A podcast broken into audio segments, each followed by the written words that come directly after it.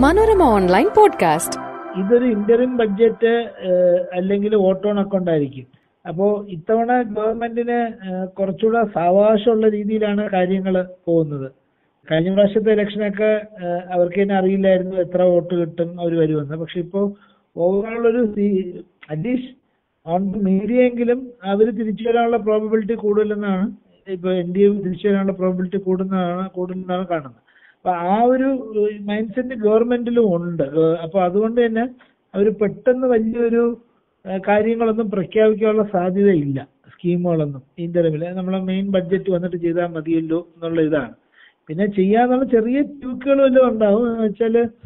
ഏഹ് ഇപ്പോ ഈ ആറായിരം രൂപ ഫാർമേഴ്സിന് കൊടുക്കുന്ന ആനുവൽ ഇതുണ്ടല്ലോ ഡയറക്റ്റ് ബെനിഫിറ്റ് ട്രാൻസ്ഫർ ഉണ്ടല്ലോ. അതിന്റെ ഇത് കൂടാൻ ചിലപ്പോ ആറായിരത്തി അഞ്ഞൂറ് ഏഴായിരം ആക്കാം.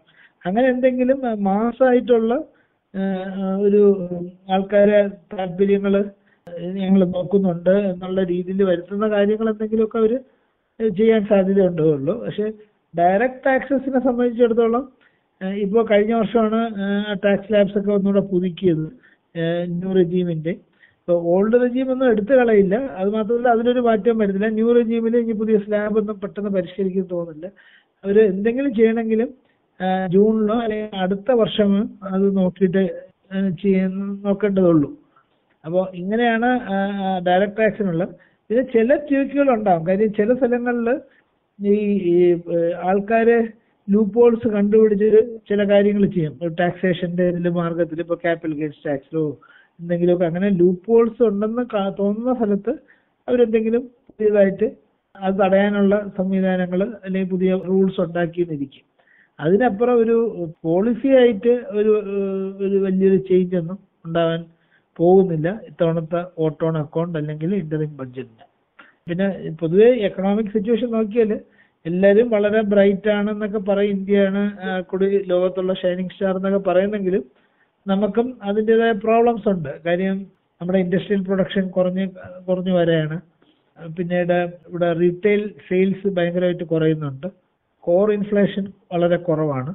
ഫുഡ് ഇൻഫ്ലേഷൻ മാത്രമാണ് ഹൈ ഈ ഒരു സാഹചര്യത്തിൽ ഗവൺമെന്റ് അല്ലെങ്കിൽ R B I interest rate കുറയ്ക്കേണ്ടതാണ്. അപ്പോൾ R B I interest rate കുറയ്ക്കാതെ വീണ്ടും total high top line inflation എന്ന് വെച്ചാൽ ഫുഡ് ഇൻഫ്ലേഷൻ കൂടി ചേർന്നിട്ടുള്ള ഹെഡ്ലൈൻ ഇൻഫ്ലേഷൻ മാത്രം ഫോക്കസ് ചെയ്താണ് ഇൻട്രസ്റ്റ് റേറ്റ് കൺട്രോൾ ചെയ്യാനിരിക്കുന്നെങ്കിൽ അതിന്റെതായ സാരമായ ബുദ്ധിമുട്ട് ജനങ്ങൾക്കുണ്ടാവും. അല്ലെങ്കിൽ ബിസിനസ്സുകൾക്കുണ്ടാവും അപ്പോൾ ആർ ബി ഐ അത് അങ്ങനത്തെ ഒരു പരിസ്ഥിതി നമുക്കുണ്ട്.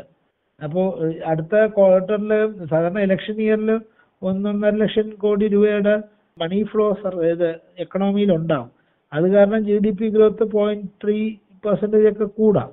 പക്ഷെ അങ്ങനെ ഇരിക്കുന്ന സാഹചര്യത്തിലും ഈ ഇൻട്രസ്റ്റ് റേറ്റ് കുറയ്ക്കാതിരുന്നു കഴിഞ്ഞാൽ ഉള്ള ഒരു താഴോട്ടുള്ള എക്കണോമിയുടെ പോക്ക് ഇത് ആ, ഇലക്ഷൻ സമയത്ത് പ്രതീക്ഷിക്കാനുള്ള ഗ്രോത്ത് ഉണ്ടാവുന്നത് അതില്ലാതാക്കാനുള്ള സാഹചര്യമുണ്ട്.